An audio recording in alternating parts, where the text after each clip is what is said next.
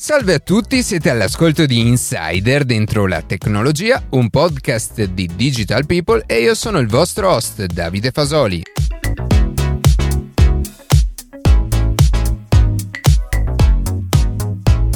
Oggi cercheremo di capire come è cambiato il mondo della musica e come nel tempo sia diventato sempre più digitale. Prima di passare alle notizie che più ci hanno colpito questa settimana, vi ricordo che potete seguirci su Instagram a chiocciola dentro la tecnologia, iscrivervi alla newsletter e ascoltare un nuovo episodio ogni sabato mattina su Spotify, Apple Podcast, Google Podcast oppure direttamente sul nostro sito.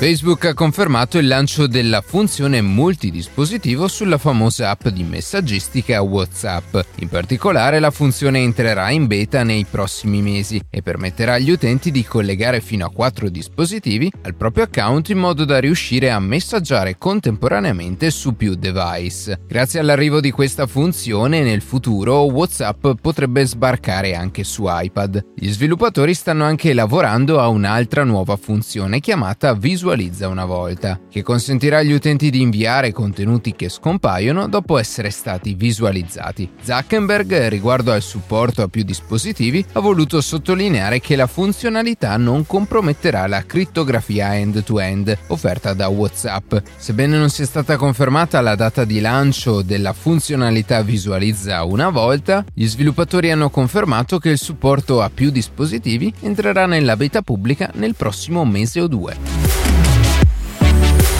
Vent'anni fa, nel duemila, si è raggiunto un traguardo importantissimo per quanto riguarda la conoscenza di noi stessi. Per la prima volta, infatti, si è riusciti a ottenere una mappatura di quasi tutto il genoma umano. Questo ovviamente ci ha permesso di compiere enormi passi avanti nella comprensione di certe malattie o della loro prevenzione e anche capire chi siamo e da dove veniamo. Tuttavia questa prima mappatura è rimasta incompleta fino ad oggi. Vent'anni fa infatti la tecnologia non permetteva di mappare tratti di D N A che si ripetono e che ne compongono circa il cinque per cento. Ma ovviamente la tecnologia avanza ed è stato finalmente possibile mappare anche quell'otto per cento mancante. Chi si pensa regoli ad esempio l'evoluzione del D N A e quindi dell'uomo o la produzione di determinate proteine. Questi tre virgola nove miliardi di paia di basi, ovvero di mattoncini che compongono il D N A, dunque apriranno la strada a una comprensione ancora maggiore dell'essere umano, che sarà fondamentale in un prossimo futuro per lo sviluppo di terapie innovative e l'avanzamento della medicina.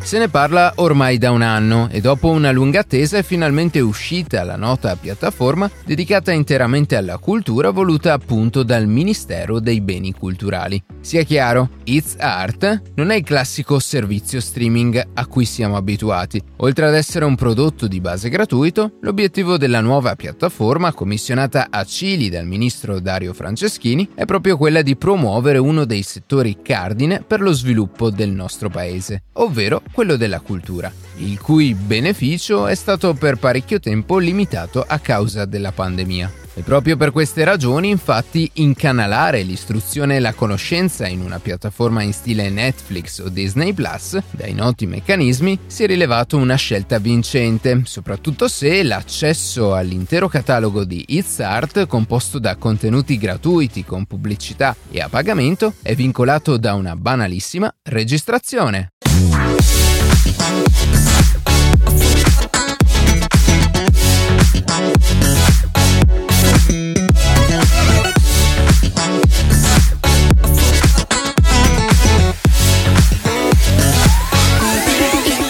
Al giorno d'oggi la musica è probabilmente una delle forme d'arte maggiormente diffuse sul nostro pianeta. Il ruolo che attualmente ricopre questa particolare modalità di comunicazione è di vitale importanza nel dare un ulteriore significato ai diversi periodi della nostra esistenza, e non considerarla significherebbe escludere una buona parte del retaggio storico e culturale appartenente alla civiltà umana. Oggi dunque parleremo proprio di questa meravigliosa arte che da oltre cinquantamila anni accompagna l'uomo nella vita di tutti i giorni, sia nel bene che nel male. E per quanto possa essere particolarmente interessante approfondire una tematica strettamente legata al mondo della musica, in questa puntata ci soffermeremo invece sulle modalità con cui l'uomo ha potuto fruirne nei vari periodi storici, principalmente a partire dall'Ottocento, momento in cui fu inventato il primo supporto fisico per la registrazione e la riproduzione di suoni. Cominciamo subito.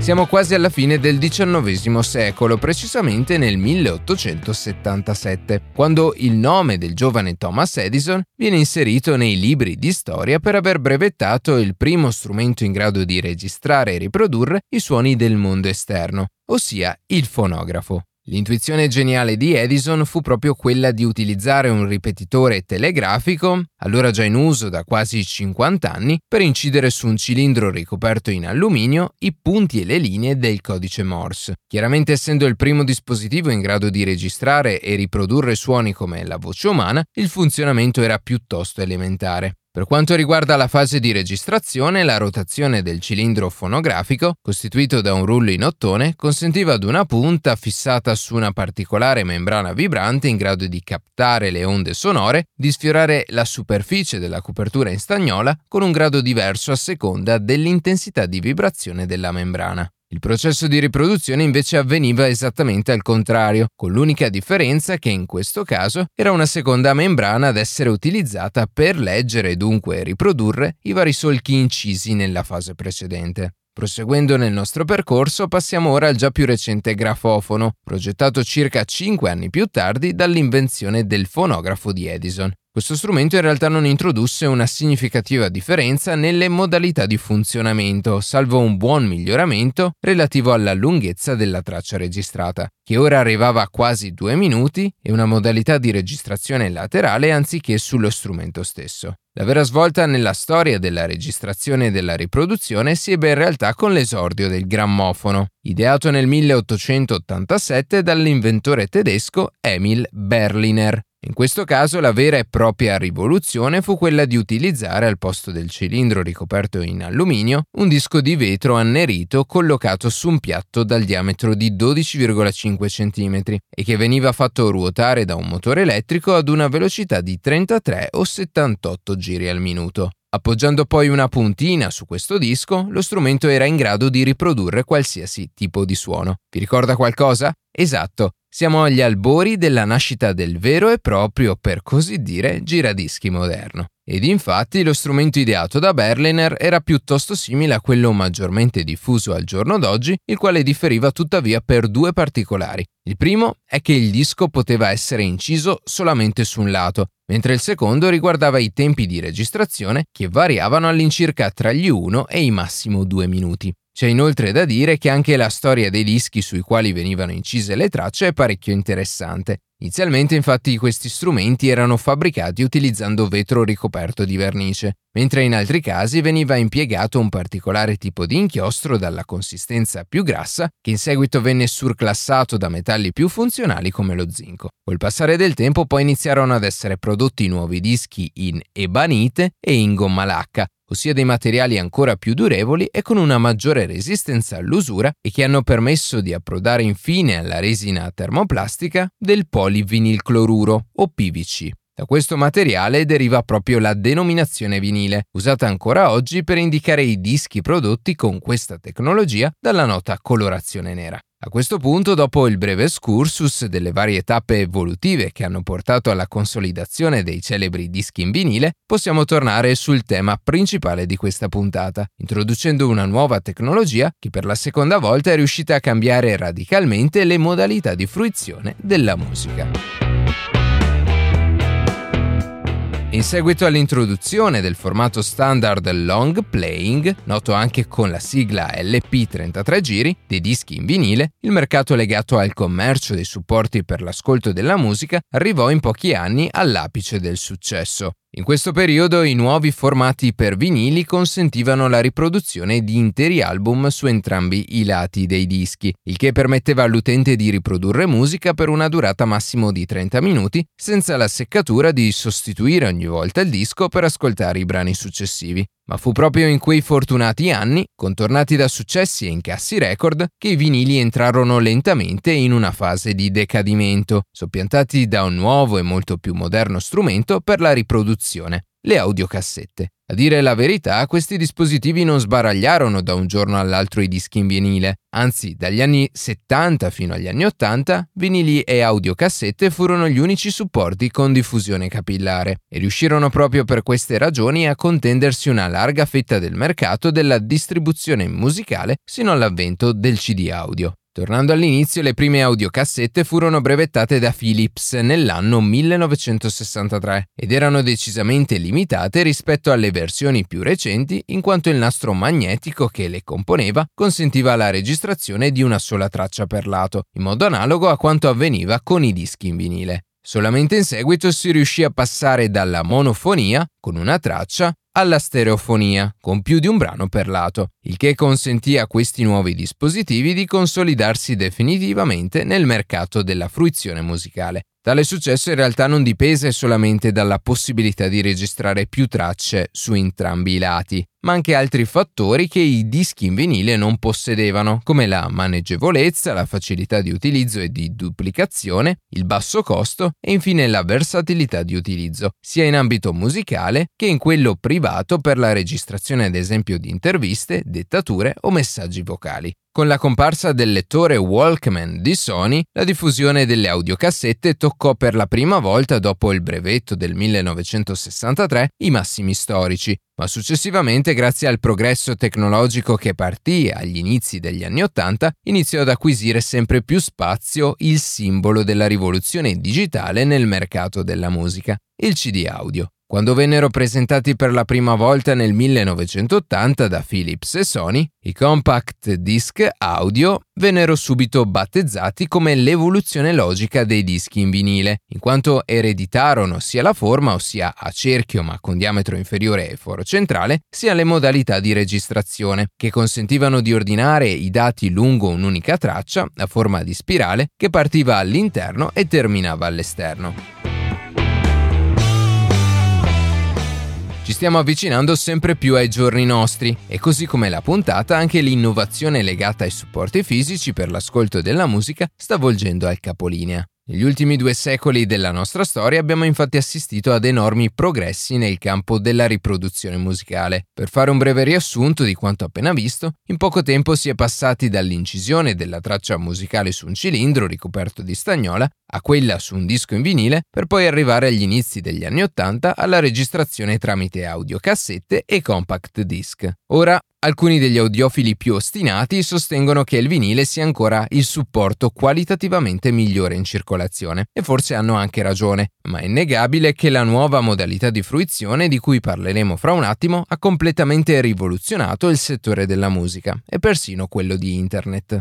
La musica liquida, che nacque principalmente dalla necessità di ascoltare canzoni senza supporti specifici, ebbe parecchie difficoltà nelle fasi iniziali, poiché molte persone, oltre a conoscere le nuove piattaforme per recuperare i brani come Napster, Audio Galaxy, eMule o iTunes, dovettero imparare ad approcciarsi anche a numerosi formati con cui venivano resi disponibili, tra i quali spicca il famoso emme pi tre. Tuttavia il vantaggio cardine introdotto dall'arrivo della musica liquida è stato sicuramente la possibilità di conservare molte canzoni in meno spazio rispetto ad un tempo, grazie soprattutto ai nuovi formati che consentivano di comprimere le tracce audio a costo però di una minore qualità. Ed infatti è soprattutto per quest'ultima ragione che molti sostenitori dei supporti fonografici preferiscono tuttora il gusto retro dei vecchi ma inesorabili dischi in vinile, senza nulla togliere ai più recenti compact disc.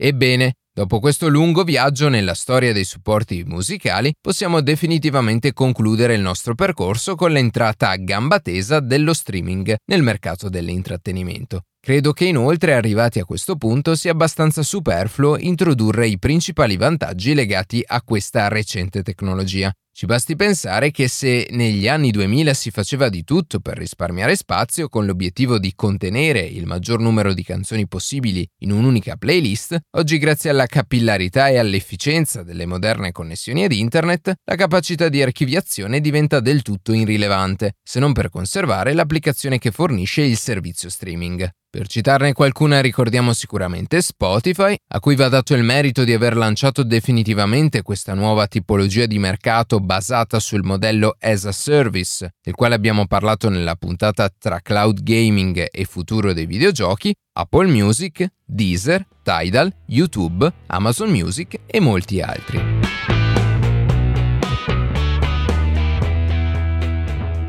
In definitiva è bene riflettere un attimo sulle possibilità che potrà riservarci il futuro nell'ambito della musica. L'avvento dello streaming ha sicuramente provocato un profondo mutamento nelle abitudini di molti di noi, soprattutto a chi ha avuto modo di sperimentare le ultime transizioni tecnologiche, convogliate poi nel mondo del cloud. Se un tempo si potevano acquistare singoli album uno per volta, al giorno d'oggi la musica è letteralmente a portata di mano. Probabilmente in un ipotetico futuro la maggior parte dei supporti fisici sarà destinata a scomparire, a favore di uno scenario sempre più digitale e standardizzato. Secondo altre previsioni, invece, che si stanno già in parte avverando, il ritorno di oggetti vintage come i vinili porterà molti di noi a rivalutare il valore di questi strumenti dal sapore retro e molto più concreto dei moderni servizi streaming. Insomma, non resta altro che attendere cosa ha in serbo per noi il futuro della musica.